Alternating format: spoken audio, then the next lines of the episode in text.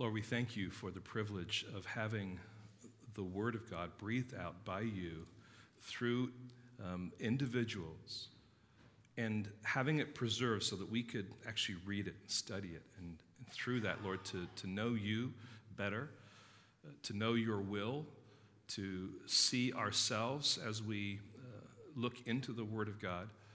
And so, Lord, this morning, would I uh, be, Lord, simply your mouthpiece to preach and proclaim your truth? May we be uh, humble hearers this morning to not only receive your truth, but then to seek to live it out, seek to allow it to work in us for your glory. We ask this now in your precious holy name. Amen. Thank you. You may be seated. Um, many of you know that it is often said that the ostrich, when faced with danger, will bury its head in the sand in order to avoid the danger.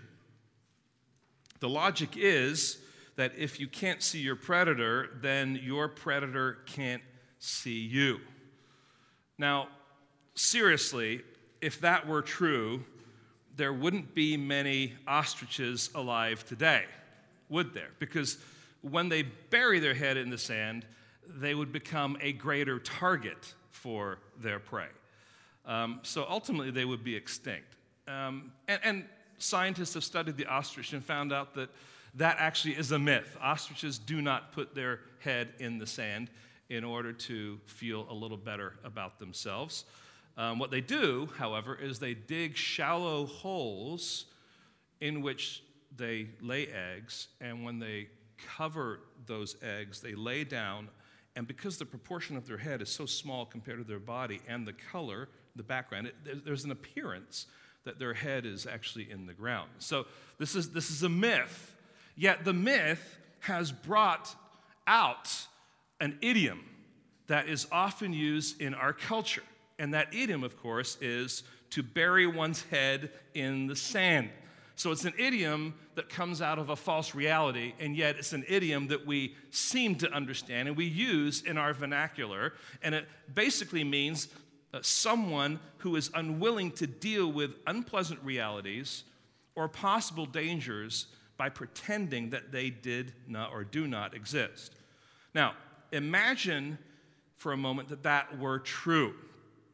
Imagine if you and I were out somewhere and there was some danger or difficulty heading in our direction, maybe a tsunami, maybe an eviction notice, maybe there's an evil person that we see coming our direction, that all you had to do was pull a bag out of your pocket and put it over your head. Now, I want to market that product, okay? But we know that picture is ridiculous. Simply putting a bag over your head or burying your head in the sand will not get rid of the problem. Danger will still be there. Now, as we come to our text this morning, James wants to address this issue of self-deception, this idea of a follower of Christ, to some degree, burying their head in the sand.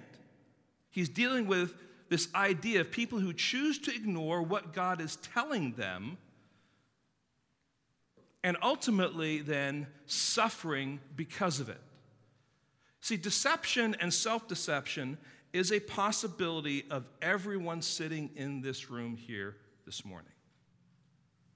And it's something that James is emphasizing is a constant problem among his persecuted and dispersed Christian readers. Again, we did this last week, but let's do it again this morning. Let's go to the end of James, and let's remind ourselves of how he ends his letter.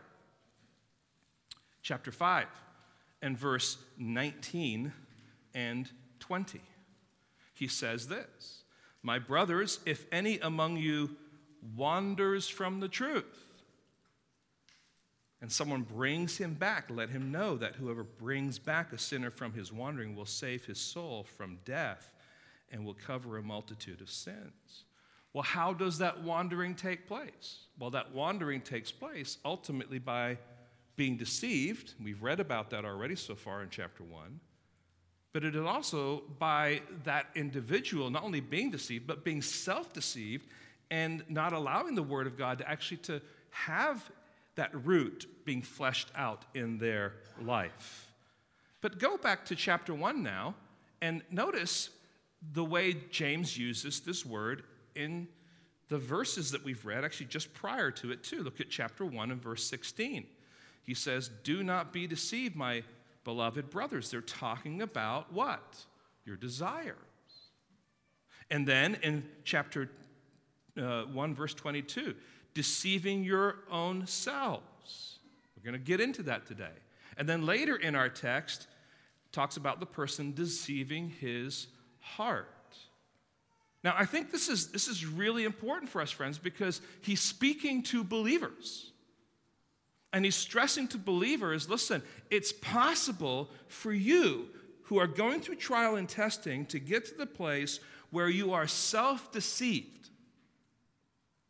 And the self-deception leaves you in a place where you actually think that everything's okay between you and God, when it's not. So, friends, it's possible to be deceived when seeking to remain steadfast under trial. It's possible to be deceived by your own desires that draw you away and entice you to give in to temptation. It's possible to be deceived that hearing the word of God is sufficient. See, James doesn't want us to be deceived. He wants us to be pure and fruitful.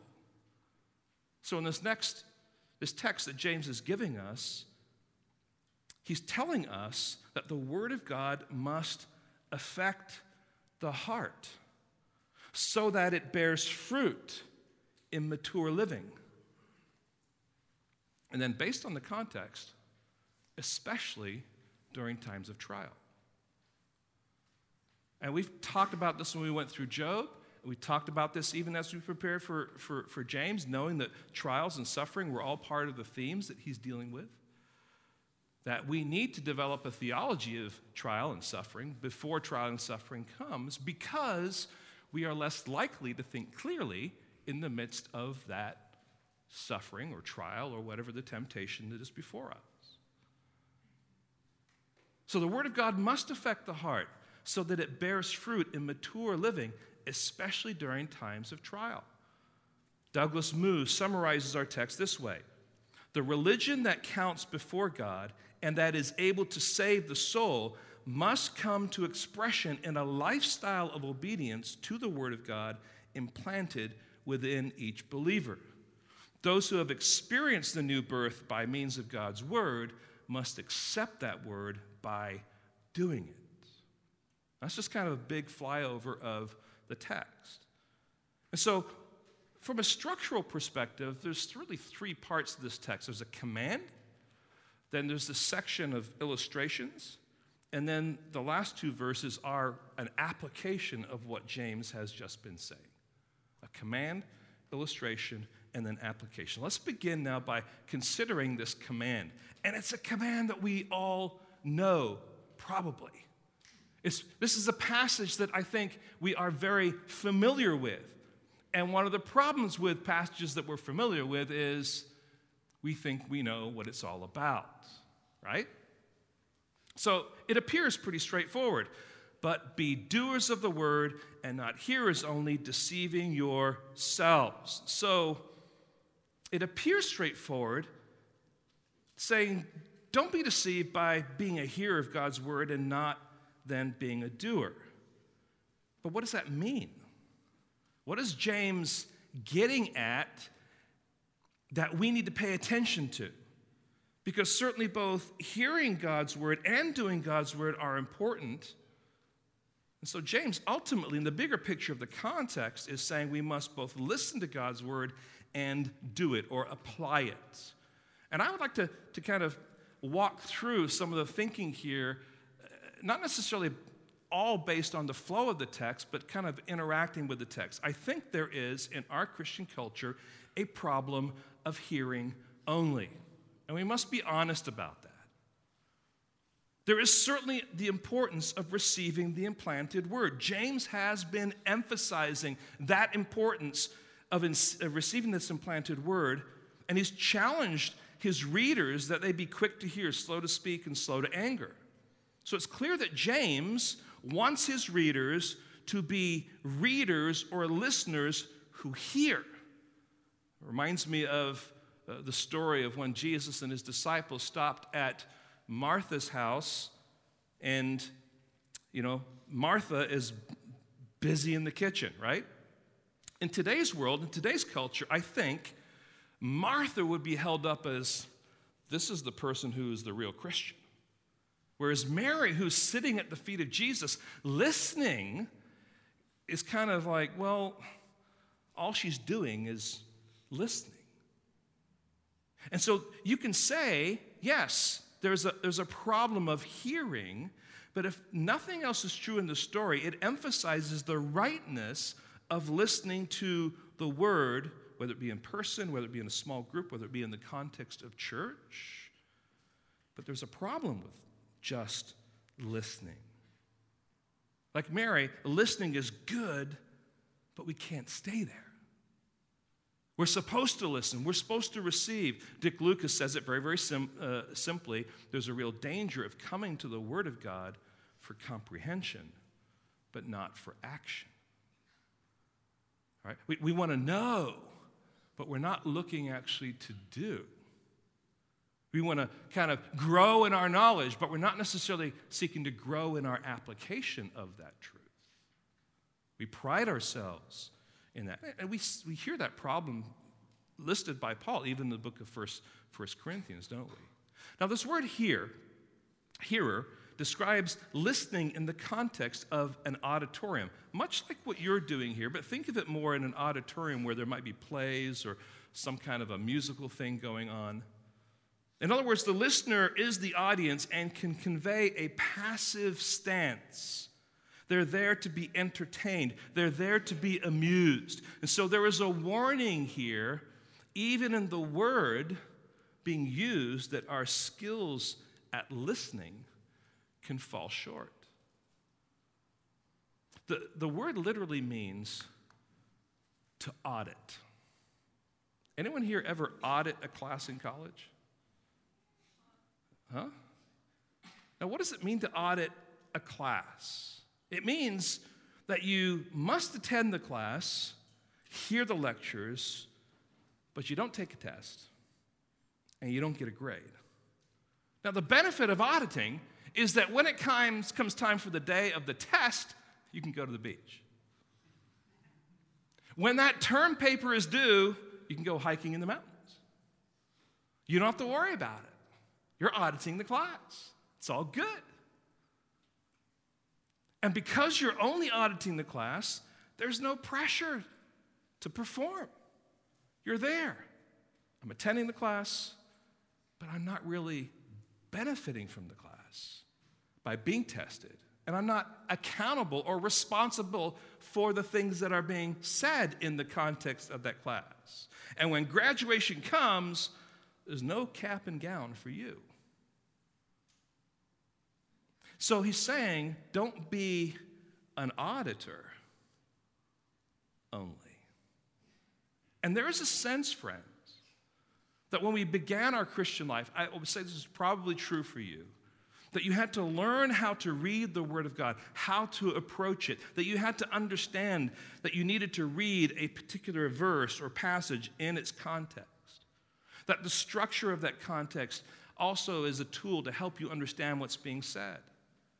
That you, you're not supposed to impose your own ideas on what's being said. You're supposed to find out what is being said and, and take it from the text. That different genres need to be approached in different ways. These are all things you slowly develop and learn. And, and those are all good things. The problem comes when we've been Christians for a while and we've heard lots of sermons and we read the Bible many times and we've attended class a lot. We might even get to the place where we feel like we already know what is going to be said. And friends, such familiarity can cause us to become lazy with our listening posture, even to the point that we shut it down. So friends, James is, is getting practical for a purpose here. And he's saying to his readers, listen, you can't just be a hearer. And hearing alone is insufficient. You know, someone once asked a pastor, how long does it take you to prepare a sermon? His answer was twenty years and twenty minutes. Now, I'd like to meet this pastor because I have no idea how he does it in twenty minutes. And I found that I take just as long now as I did twenty years ago. And part of that is because when I come to a text that I've preached on before, I'm finding new, fresh insight that either my other study of Scripture is adding to, or my experience in life now um, brings light to. Now, the, the point here is this. We can't get to the place where we say, I, I've done enough. I mean, what would it be like for me? And this is this is not a wrestling match for me. In fact, I I, I, I don't like to do this at all. But it's really tempting in, in one sense to say to yourself, this is me speaking to myself, Rod, save yourself time and just preach the sermon series you did twenty-five years ago. Why not? The Scripture should be the same twenty years ago as it is today. But there's something about the need to go back and hear again, about being refreshed in that text. So there's a problem with hearing only. There's also a problem with doing only. The church often goes through these cycles of emphasis on different things. And right now, or for past twenty or thirty years, there has been an emphasis, a re-emphasis in the centrality of the gospel and the preaching of the word. Not in kind of a, a spot way, but kind of a, a working through the text of God's word in a holistic way. And that's a good thing, friend. We need that. The church desperately needs that. But in order to be relevant, there are some who have said, we need to be actively involved in our communities to be seen, to make a difference, and to further the gospel. No problem there. But in an effort to show their commitment to being doers of the word, they've canceled their Sunday morning gatherings maybe once a month, and they're saying, we're going to go out and use our energies on that morning to do ministry in the community. Now, I commend them for their desire to use their gifts to serve their communities, but there is, in my opinion, a problem with that kind of thinking. And it can say to the people, doing is much more important than listening. Now, I'm a guy. When I get something from IKEA, it comes with a manual, right? Which, as a guy, means nothing. But there's a reason there's a manual there.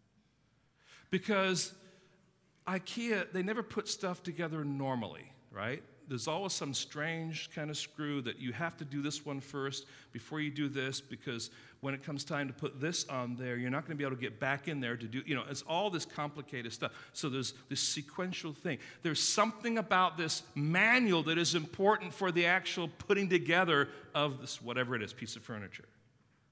And the same is true, friends, when it comes to our listening and our doing. Doing is important. I don't want to deny that. It's very important. But the mantra has, has more recently been, we're spending too much time learning and listening, and we need to put all of that into practice. Again, element of truth. Not denying that there could be the possibility that that is true. But the danger here is the diminishing of the importance of listening. And it always also runs the risk of doing that is not fueled by listening. Do we really want people doing ministry in the community who do not have a solid understanding of the Word of God and the gospel that they're supposed to be going out and doing it for? It's not one or the other, is it? Both are necessary. So there's a problem to do without hearing. We call that, well, the first one, two extremes, would be knowledge without zeal. Or you could put it this way, knowledge without application. The opposite of that, with these two extremes, would be zeal without knowledge, or application without knowledge.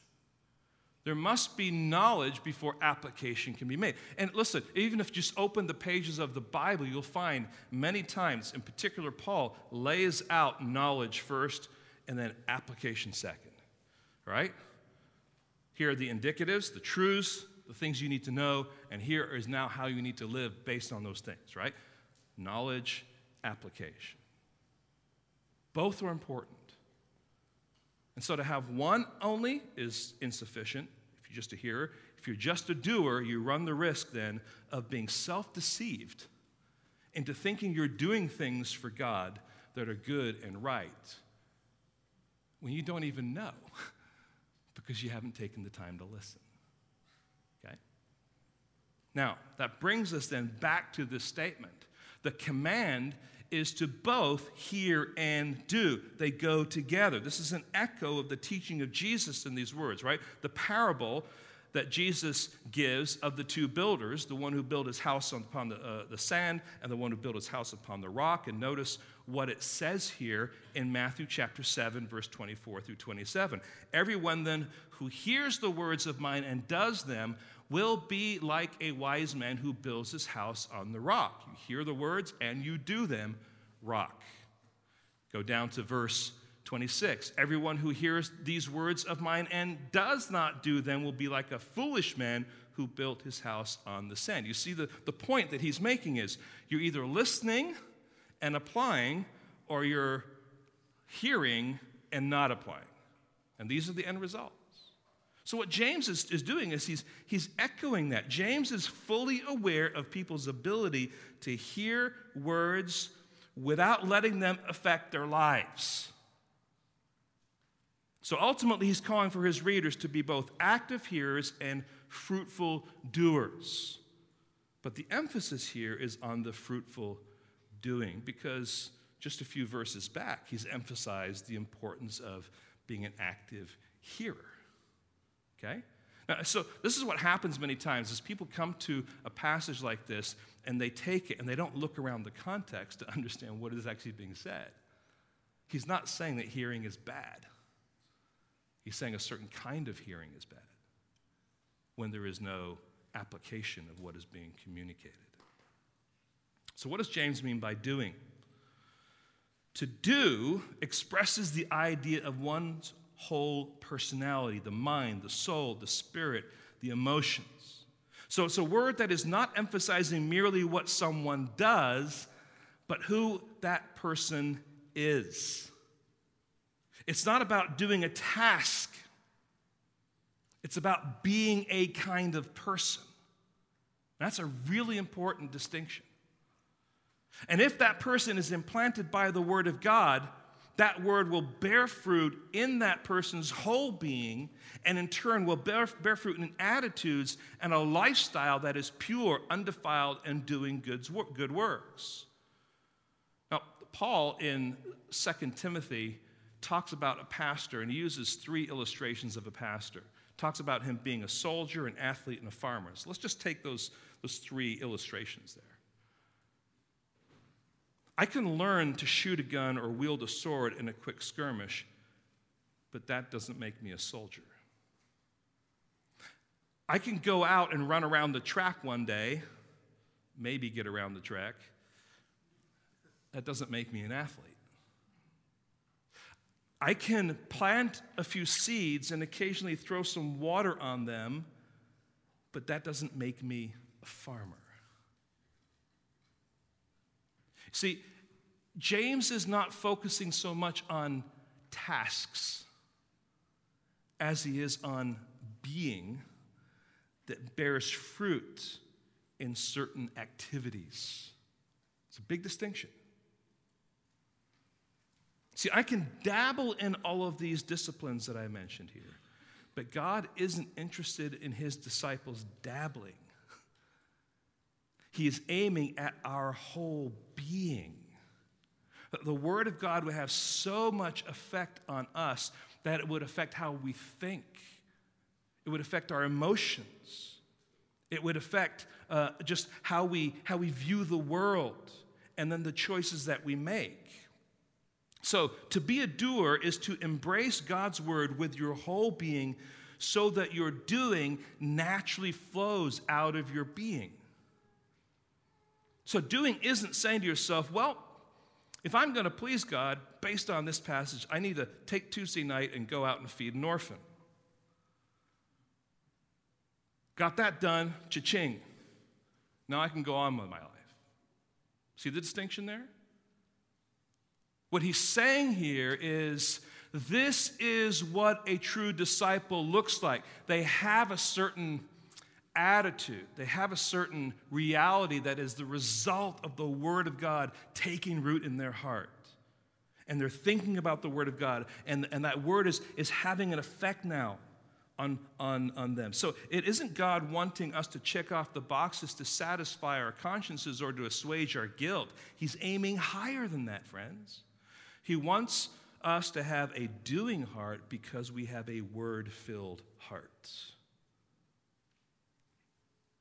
Now, friends, are you guilty of thinking that it's okay with God that you're auditing your Christianity? That you come to church and you both hear and sing gospel-centered songs. You have warm interactions with brothers and sisters in Christ. You listen to an hour-long sermon that is seeking to press the Word of God into your heart, but not feel any responsibility to have that word presence and that gospel emphasis actively applied to your heart and life in that moment on that day. You're just sliding in, going through the motions, and sliding out.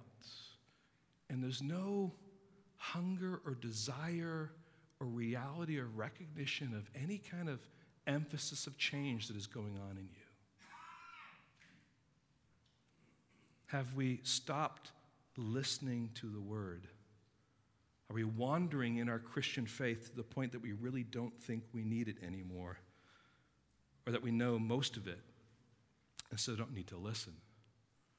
How do we how do we get ourselves to that place? I just jotted a few things down. They're not up on the screen, so Um, you can just listen to them as I mentioned. But how, how do we get to that point in our Christian lives? Well, we become self-centered rather than God-dependent. We become arrogant rather than humble. We become distracted by the world rather than attracted to Christ. We've become spiritually lazy rather than spiritually disciplined. We've become worldly in our thinking, caught up with the, the world's kind of thinking rather than holy in our thinking. We've become enslaved once again to sin, which then has its way with us rather than living free through the gospel. We become blind to our sinful condition rather than honest about where we need help. Now, these are just these are these are nuances in our Christian walk, friends, but they're nuances that get worse and worse if they're not checked by our time with the Word of God and our humility before uh, before God, and by virtue of the Holy Spirit doing His work in us. We have convinced ourselves, friends, that everything is okay between us and God when, in fact, we are in grave danger. James wants to warn his readers of that reality and of that possibility. And if James wants to warn his readers, then, friends, I want to warn Gateway Bible Church. And I am part of that, too. So, there's a command to obey. Will we obey it? Will we pursue being as a result of the Word of God taking its effect on us so that it fleshes out in this kind of doing that James is talking about? So let's now move on to these illustrations. An illustration to grasp. There's an illustration followed by an assertion. The positive assertion is given in comparison to this negative illustration, and there's some questions for comparison that are to be asked here. The question, what? What are the two people looking at. You have one who's looking at their own face in a mirror. You have another person who's looking at the perfect law of liberty. What's the comparison? What's going on there? You have the question, how? How are they looking? Is there something that's different? Now, many people, because we're familiar with this, will say, oh, the, the first person has a hasty glance at the mirror, and then they go on their way. But I want to challenge you to actually look very, very carefully at what is being said. And what is the result of their looking? Well, the first one forgets, the second one perseveres. But let's let's jump into these illustrations a little bit more, okay? There's this negative illustration, and it's marked by a person who is looking into a mirror. Verse twenty-three through twenty-four. For if anyone is a hearer of the word and not a doer, he is like a man who looks intently at his natural face in a mirror, for he looks at himself and goes away and at once forgets what he was like. Now, what's important, friends, and I don't mean to shock you, but what's important, friends, is that we note that James is not saying that the Bible is a mirror. That's not what the text says. Now, certainly, we could say the Bible is like a mirror because it reflects back to us, but I'm trying to be very, very careful to say that is not what James is saying here in this text. He's simply emphasizing the fact that we tend to look into a mirror to examine our face on a regular basis. I wonder what it would be like if someone did a study to find out how many times every day an average person looks into a mirror at their face. Not that anyone would care. It would be helpful for my sermon today, but not that anyone would really care. But we don't think about remembering what we see in the mirror. We're not looking to take any impression with us so we forget. I mean, this morning I got up and I shaved. I looked in the mirror.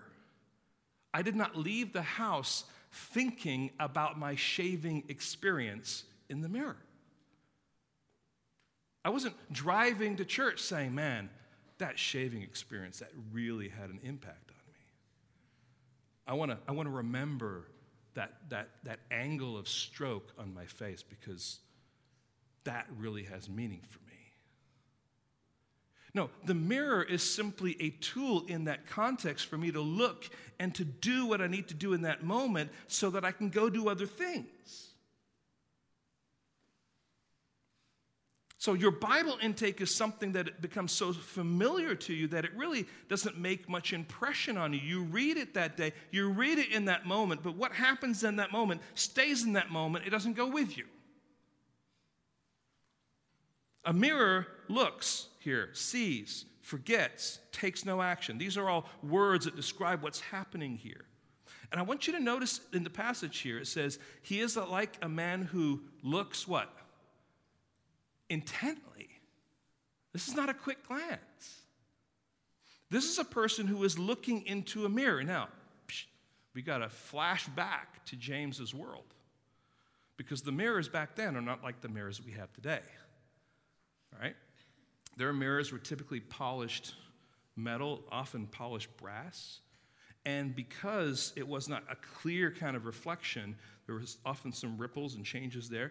You actually had to hold it very, very closely to you. And you had to look, and you had to look closely to find out if everything is okay. Now, it's important for us because the person is actually working hard to see in that moment what is in the reflection. And I think that changes this image from how it's typically taught. It's not just that they looked in the mirror, oh, I'm just going to walk away. No, they looked intently here. They looked closely. But here, the man forgets. He takes no action, we would assume here. And it suggests that the forgetfulness is willful. That you can see the problem, but you're choosing not to do anything about it. So this person looks closely to find the problems that are that they see in this moment, but they quickly forget what they see, and they take no action. Then we have the positive illustration, or the positive assertion here, and it all has to do with this law of liberty. Look at verse twenty-five. But the one who looks into the perfect law, the law of liberty, perseveres, being no hearer who forgets, but a doer who acts. He will be blessed in his doing. So here we have that word blessed again, which we had a few verses back, I think in verse twelve. A blessed person is now a person who hears by looking. Now, what's interesting here is we actually have a different word for look in this verse than we had in the previous illustration. This is a word that means to stoop in and see. It's the same word that describes John, who's unnamed, but John, who comes to the tomb when Peter is there, and he goes in and he looks intently, he looks carefully, he looks to study what was happening in the tomb and the fact that the body of Jesus is gone.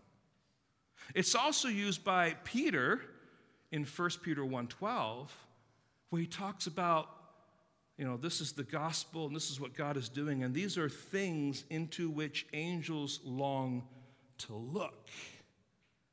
And the idea here is of a, of a study, something that is actually persevering. Now, we're told here he looks into the perfect law of liberty. Now, when we hear the Word of God talked about as the law, for some of us, we can tend to cringe a little bit. And maybe because of your, your upbringing, maybe you've come up, you know, in the context of a church that's been really, really legalistic, and the law's been thrown out there, and you're like, ugh, law.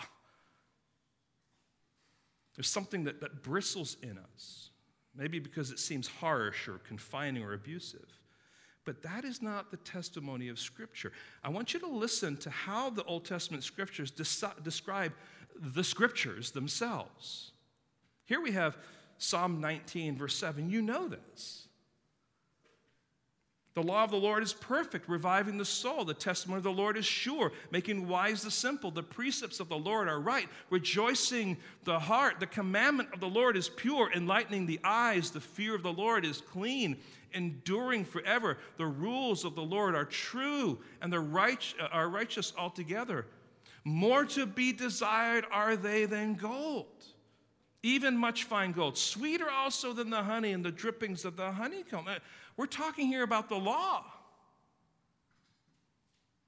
Now, not just the, just the law proper, but just the Old Testament Scriptures in general, too. They are sweet. Moreover, by them is your servant warned. In keeping them, there is great reward. That doesn't sound to me like harshness or confining or abuse. It sounds more like a perfect word that is liberating.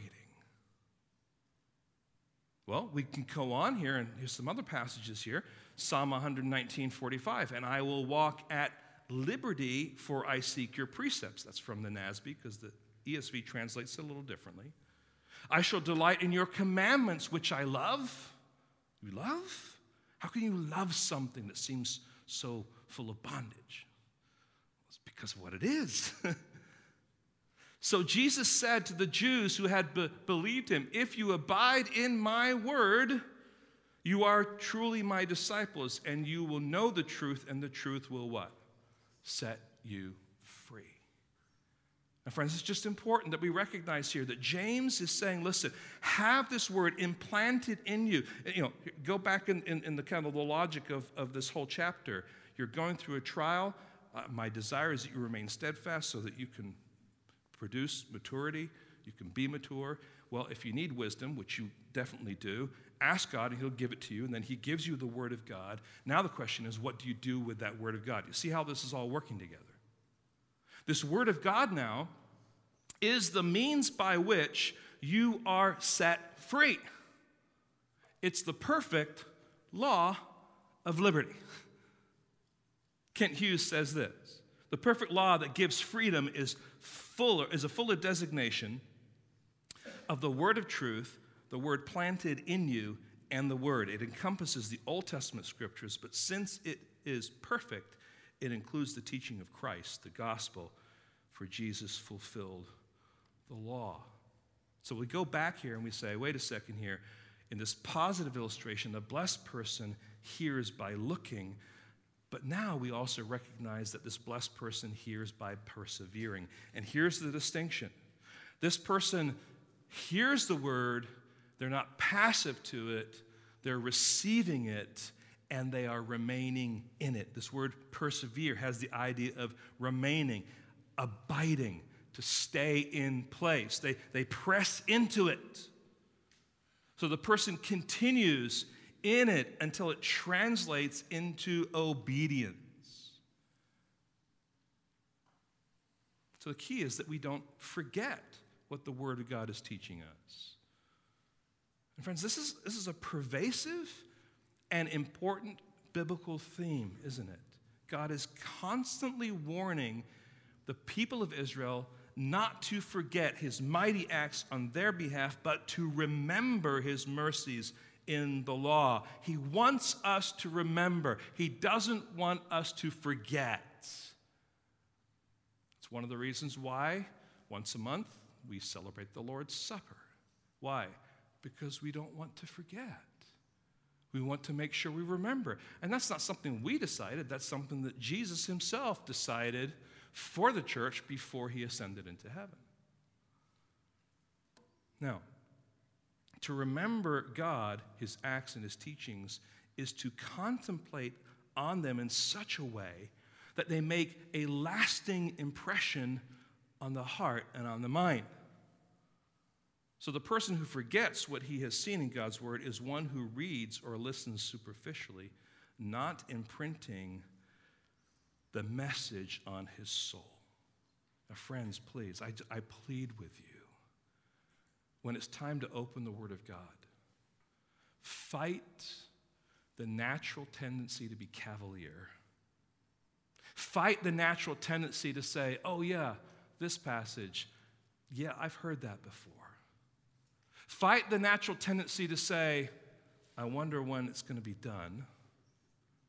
Fight the natural tendency to say, boy, I read that chapter and I just didn't really catch anything. In other words, work hard at how you are approaching the Word of God so that the Word of God can be rightly received by you so that in receiving it, it will bear fruit in working on your heart, your whole being, and then bear fruit in living and life. See, this is where this is where James is taking us. See, I back up again and I say, listen, James isn't just saying, hey, listen, hearing's good, but listen, you need to be doers, so go, go do some things. No, he's saying you, you need to be receivers of the word, but it can't stop there. It's got to press on within, and it's got to press on in how you live. We're going to see that in just a minute. So we've seen an illustration that we need to grasp. We've seen a commandment we need to obey, and now we want to see an application that we need to pursue.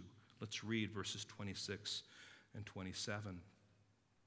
If anyone thinks he is religious and does not bridle his tongue but deceives his heart, this person's religion is worthless.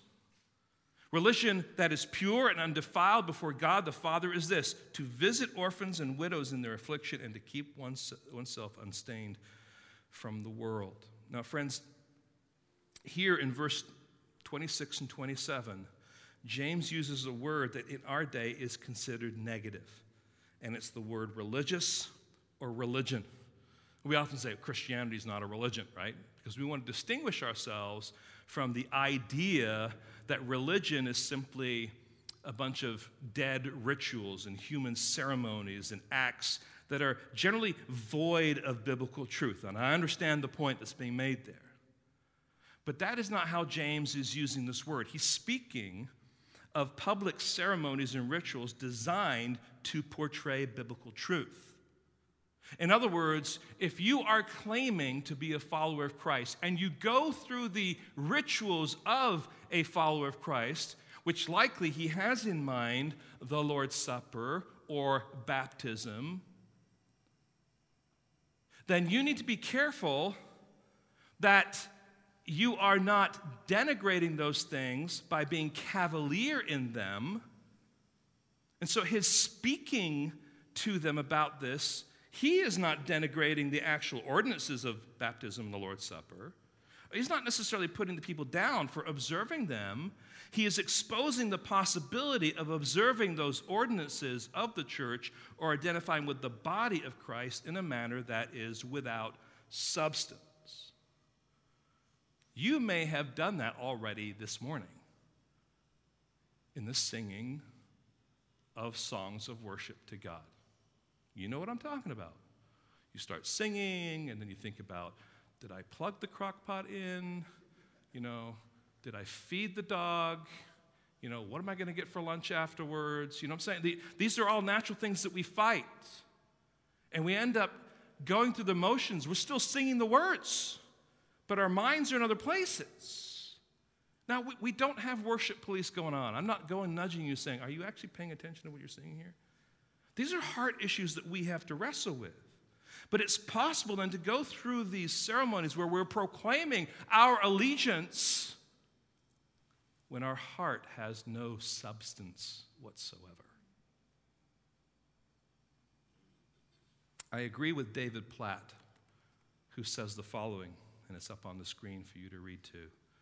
He says, I'm convinced the deep, dark secret of our religious subculture in the southern United States, and I would say this is true here too, is that we want Christianity and we want church on our terms according to our preferences aligning with our lifestyles. We are a people happy to go to church just as long as nothing in our lives has to change. We are a people glad to be Christians just so long as we can define Christianity according to what accommodates us. The only problem is that in order for the religion of Christianity to be authentic, true, and actually acceptable before God, we have to let Him define what it looks like. And His definition of religion, His definition of true Christianity, is radically different from ours.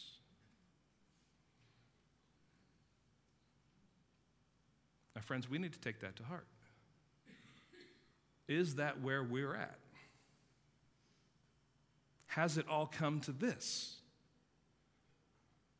At Gateway. I'm not talking about those other churches, because we know all those other churches, right? We're talking about here. We're talking about our congregation, our people. Have we become so demanding that we want Christianity our way that we stop actually even listening to the Word of God? And then, because it's not affecting our being, not doing. And I think people who are exactly like what David Platt is talking about can be people who are actively doing lots of things. But they're void of true biblical substance. Friends, that's a dangerous place to be. So James, what he does here in verses twenty-six and twenty-seven is, is both compare and apply two kinds of religion. Worthless religion and worthwhile religion. So let's look quickly here at worthless religion. And I'm just going to highlight some of the words from, from these two verses that, that either are said positively or negatively, but kind of describe what worthless religion looks like. Empty. It's got nothing to offer because it's empty, it's worthless. Deceived. It may be active or full of knowledge, but it suffers from being deceived. It, it shouts at us we can be doing all the right things and still not be right with God because we have been deceiving ourselves into thinking that He is pleased with us when He's not. Impure, defiled, stained. These are all words that show the corrupt nature of this worthless religion. And, and the false religion that James is talking about is not Islam. It's not Mormonism, it's not Catholicism, it's not Shintoism or whatever else. He's talking about a form of Christianity that's lost its way, that cares more about the ritual than truly walking with God, or that has become a subculture of its own that has reduced itself to morality, or that has drifted so as to be a political viewpoint. And friends, This is a big picture application of what worthless religion looks like, and its application may not kind of resonate with you, but on a more personal level and in the context of testing and trials, those who are brothers and sisters in Christ may respond in a similar manner, seeking God's wisdom in their trial, hearing counsel from God through his word, but failing or unwilling to put it into practice. I mean, as a pastor, I've, I, you know, I, I've, on a regular basis, people come and say, "Pastor, this is what I'm going through. I would like some wisdom and some counsel." And so I take them to the Word. I show them what the Word of God says. And they're like, "Yeah, I, I just don't know if that, if that, you know, I've tried that before." Okay. I, I can't stiff-arm you to hear God's Word and to apply it. I can't. I can plead with you. I can show you how maybe someone else has, has pointed that out to you and said, all you need to do is, you know, memorize this verse and it will be fine. And that's not the point at all. But the Word of God, received in the heart and applied, is the means by which God is instructing us and giving us counsel. We might hear the Word of God, respect it, and champion its presence, but the Word of God is not received in our hearts in a way that has any lasting effect. And we simply walk away having heard the word and are oblivious to the fact that it is not at work in our hearts. We're happy as a lark. We've got our church, and we got our lifestyle. Everything's good. And God's looking down and he's saying, "Boy, it's not. You have been deceived. You are self-deluded." That's worthless religion. Now let's think about worthwhile religion. Again, using those same words, but turning them around. It's worthwhile. It's clear thinking. All right, it's not deceived. It's pure. It's undefiled. It's unstained. Interesting. James will later talk about the wisdom that is from above. James gives us now three illustrations or example of what pure and worthwhile religion looks like. It's marked by three things. The first one, of course, was stated in the negative in verse twenty-six. I'm putting it in a positive to say here are three things that mark it out, just to help us with this, right? So first of all, worthwhile religion is marked by a controlled heart. We're told in verse twenty-six that if anyone lacks, uh, thinks he's religious and does not bridle his tongue, but deceives his heart. This idea of bridle means to be controlled. It's a picture of, of, a, of a horse who has a bit in its mouth, and, and, and this bridle is there to control that horse. James is going to talk about that. I'm saying that a lot, aren't I? Because James is going to talk about that. Pure religion does what the Scripture says about the tongue. And there's so many references to the tongue in James that you might get the idea that the tongue is important to God. Now, why is the tongue important to God? Consider what Jesus says in Matthew chapter twelve and verse thirty-four, speaking to the religious leaders. He says, "You brood of vipers, how can you speak good when you are evil? For out of the abundance of the heart, the mouth speaks." So it's not just It's not just the fact of the words. Those words are a reflection of what is going on in the heart. So worthwhile or pure religion is marked by this control in the heart. The example here being the tongue. Secondly, it's marked by a compassionate heart. It cares for the unfortunate. It says here, to visit orphans and widows in their affliction. The true outward display of genuine religion, a life that goes beyond the hearer to the doer, is to love those who can't give you anything in return. In the New Testament times, there was no government help for those in need. The poorest, defenseless, most vulnerable people in society were the orphans and the widows because they had no one to care for them. And the word visit here is not simply just kind of, you know, sliding by or dropping by for a visit. It means pursuing. It means caring. It means exercising oversight, taking responsibility for them. And friends, through the years, that has been the church's responsibility. If you go back in history, you'll find out it was the church that was the place that cared for the orphans, and the church that, that just lived out these instructions. You see, God has a special place for those who are less fortunate. Listen to what David says in Psalm sixty-eight, verse five. Father of the fatherless, describing God here, and protector of widows is God in his holy habitation. Orphans and widows. Exodus chapter twenty-two, verse twenty-two. Now we're getting into the law in the Deuteronomy. You shall not mistreat any widow or fatherless child. Some direct instructions. Again, in Deuteronomy, continuing in the law, at the end of every three years you shall bring out all the tithe of your produce in the same year and lay it up with your, within your towns. And the Levite, because he has no portion or inheritance with you, and the sojourner, the fatherless, and the widow who are within your towns shall come and eat and be filled, that the Lord your God may bless you in all the work of your hands that you do. Okay, this is God's people caring for the widows, caring for the orphans. And then cursed be anyone who perverts the justice due to the sojourner, the fatherless, and the widow, and all the people shall say amen. Friends, this is this is the heart of God. And, and in James' day, it was the church that reached out to these groups of people. Now, there are a number of ways that you and I can practically live this out. I mean, locally, there's a number of organizations we could point you to. Bay Area Rescue Mission. There's food pantries that are local. Um, there are the homeless that you could just, you know, stumble on um, here and there, but also in their encampments, or find ways to help them out.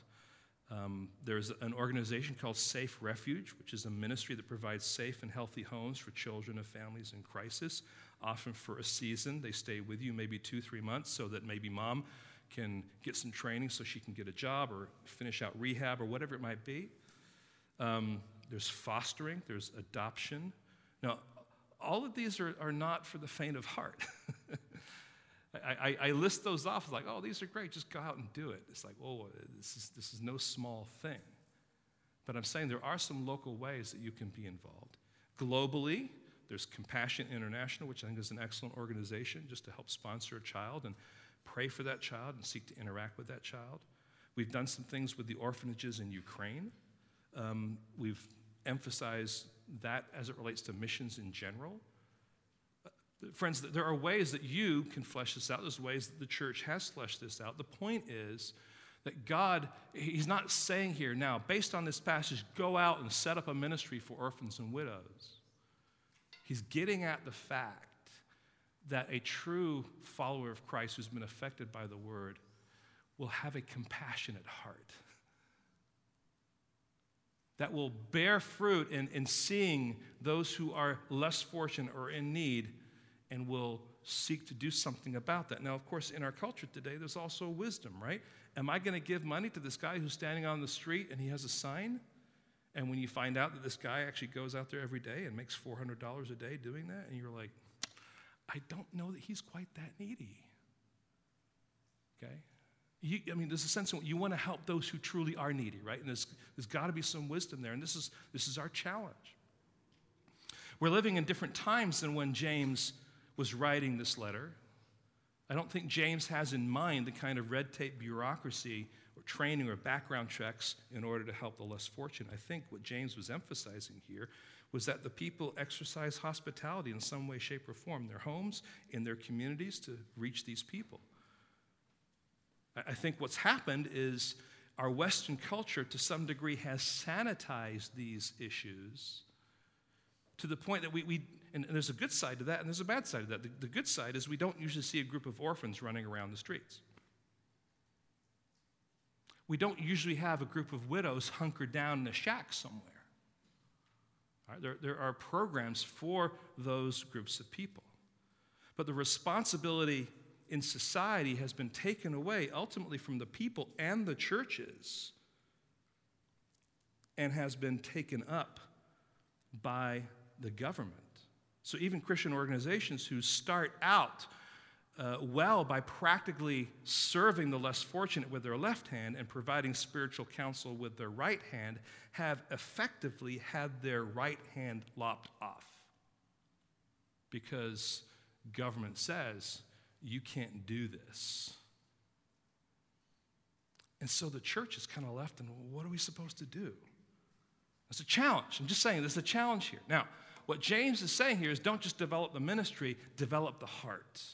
And you develop the heart, there may be a ministry that takes place that may not be formal. It may be practical. It may be you ministering to someone in your community who you know is less fortunate than you. Do you have a heart for that?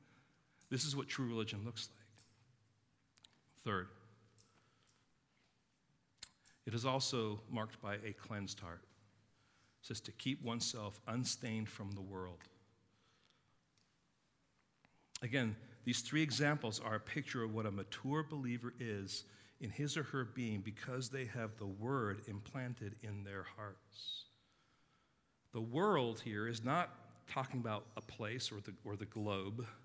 It's talking about an ordered system, a fallen society that wants nothing to do with God, so it leaves God out. A society that has its own system of values, its own philosophies, and its own morals.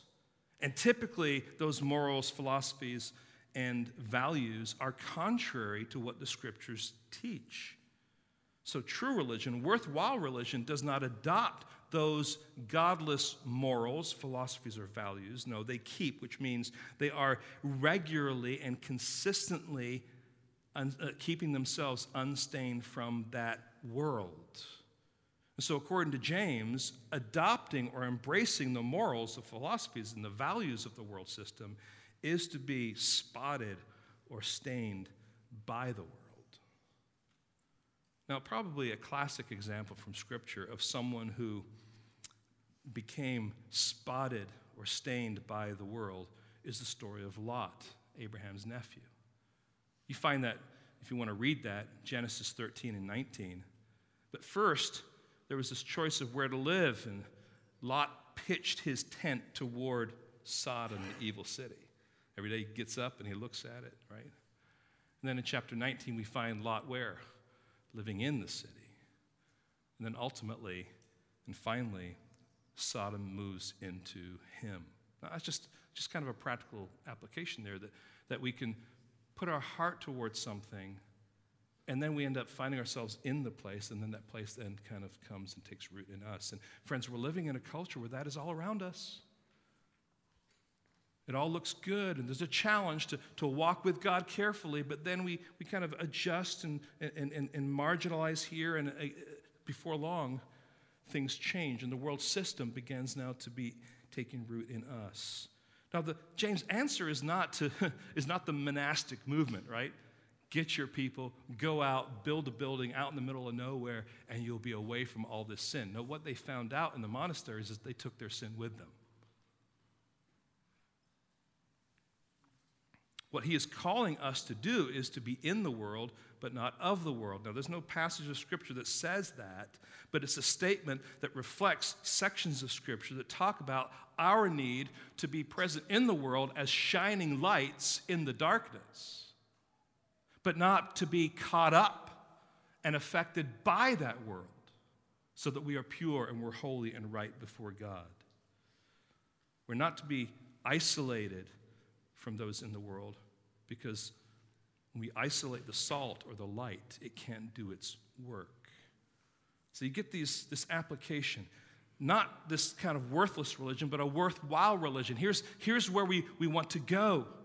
A man from, from China, a businessman, visited the United Kingdom. This is um, probably about a century ago. He was a wealthy man, and he was fascinated by a powerful microscope. And so he loved looking through the microscope and seeing things that were under the microscope, you know, just magnified. It was just all so beautiful, and the detail was so crisp. And he decided to purchase one of these devices and take it back to him, to his homeland. And he just thoroughly enjoyed it. It was like a hobby for him, just grabbing things and putting them underneath and looking. And one day he thought, you know, I'm going to pick up some rice, and I'm going to put it underneath there. And as he did that, he looked down at the rice, and what he saw was movement. in minuscule form, there were these little creatures crawling around on this rice. He didn't like that. He liked rice. And the idea of eating rice that had all these things in it was not good. And so he had to figure out, what am I going to do? What am I going to do? And his conclusion was to get rid of the microscope. Now, friends, we may begin well with the Word of God implanted in our hearts, but we appreciate its beauty, its wisdom, its simplicity, its powerful impact and relevance to life, but we, we may also find that it tends to stir the pot of our heart and uncover and expose thoughts and beliefs and practices that we love and are not willing to give up. And so we, in effect, want to rid ourselves of the implanted word. We're okay to be around it. We can deflect things on a Sunday morning when pastor's preaching, but we're not allowing it to take root, to affect our being. That results in the kind of work that God wants to do in us. Abraham Lincoln famously said the following words: "You may fool all the people some of the time. You can f- even fool some of the people all the time. But you can't fool all the people all the time." It's good. If you don't mind, I want to add something to that. You can fool yourself much of the time, but you can never fool God at any time. See, this is what James is getting at. You can be so self-deceived, even in the midst of your trial, that you're actually listening to God's word, but you're not. Because you're not allowing it to affect your being, which then produces living application. And I want to draw your attention um, to the screen once again, because last week I ended our time by talking about these two goals that, that James has in mind. This, to me, was fascinating in the study, but I hope it helps you see where our goals should be. But now there's three goals. The first one is this. There are these trials, and the instruction is to remain steadfast in those trials, which then leads you to maturity. And that maturity is pictured for us there in verse four. You're perfect, complete, lacking in nothing. What a great picture. Then he talks about the need for the Word of God, and that Word of God needs to be implanted in your heart. And that leads then to maturity, and that maturity is described in verse nineteen, that you're quick to listen, slow to speak, slow to anger. This is the fruit of all these things. Now, from our text today, we say, okay, there's a need to hear, but then that hearing needs to result in doing, and when that is true, there will be maturity. What does that maturity look like? Well, it's verses twenty-six and twenty-seven. A controlled heart, a compassionate heart, a cleansed heart. You see, James is saying, listen, you're going through trials. You're going to go through trials. Remain steadfast. That will lead you to maturity. Receive the word when you're lacking wisdom. That'll lead you to maturity. And then don't let it stop there. Press in once you've heard the word. Chew on it. Dwell on it. Seek to understand it better and apply it to your context and seek to live it out. And that will also produce maturity. Now, the rest of the book is going to be a reflection of what James has already said in this chapter. This is, in a sense, an introduction to his letter. We're going to see some of these themes rise up, but his goal for, for his readers to say, listen, remain steadfast, receive the word, live it out in these different situations, these different contexts. That's what we're called to do, friends. We're called to, to pursue maturity in our Christian walk. So my question to you is this: how do you see yourself pursuing maturity? How do you see yourself, where do you see yourself on, on this, this path, so to speak, that James is laying out for us? I don't think any of us are in the right column. I think we're all maybe working toward there. This is where we want to be. But there's some key things here that he's saying. Don't get angry at trials. Remain steadfast. Don't avoid the word. Let it be implanted. And allow that word then to bear fruit so that your living will reflect the word that you're receiving. Lord, help us today as we contemplate. Lord, there's this, this powerful argument that James is making to those believers who have been scattered because of persecution, who are not only facing the testing of persecution, but practically speaking, will face other tests that are part of their community. Help us, Lord, to learn from what James is saying. And in that learning, seek to be mature and growing in maturity in such a way that would honor and please you. We know that none of that growth toward Christ-likeness can take place unless we are first born again. Even James mentions that. It's the Word of God that has given us this new life. But it's also the Word of God that gives us life to live now. We need your wisdom, Lord. And I know across this, this auditorium, there are people of all sorts of different circumstances, different trials, different tests, different obstacles, different levels of maturity, different comprehensions of how the Word of God works in their lives. And Lord, we need you. We need you to, to continue to, to breathe freshness into us. Lord, give us a hunger for your word, not for, for knowledge, but for living. Give us a love for you that bears fruit in loving your word and living for you. Lord, we are desperate for you. We need you. But praise God, we have you. And you are enough. Thank you for the instruction this morning. May it build us up to be more like you.